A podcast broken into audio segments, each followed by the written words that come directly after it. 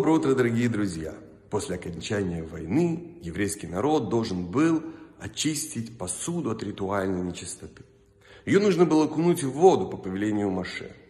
А племянник Маше Рабейну или Эзер, сына Аарона, сказал, что необходимо посуду, из которой ели некошерную еду, окунуть в кипяток или прокалить ее до бела огнем. Таким образом, ее можно сделать кошерной. Путь Мошера Бейну был связан с великой святостью.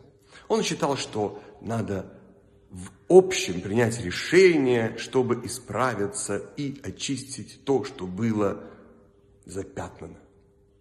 Путь же его племянника Илезера говорит нам о том, что это мало принять решение, стать лучше, надо исполнить все это в деталях. Прекрасного, замечательного дня, удачи и успехов во всех хороших делах.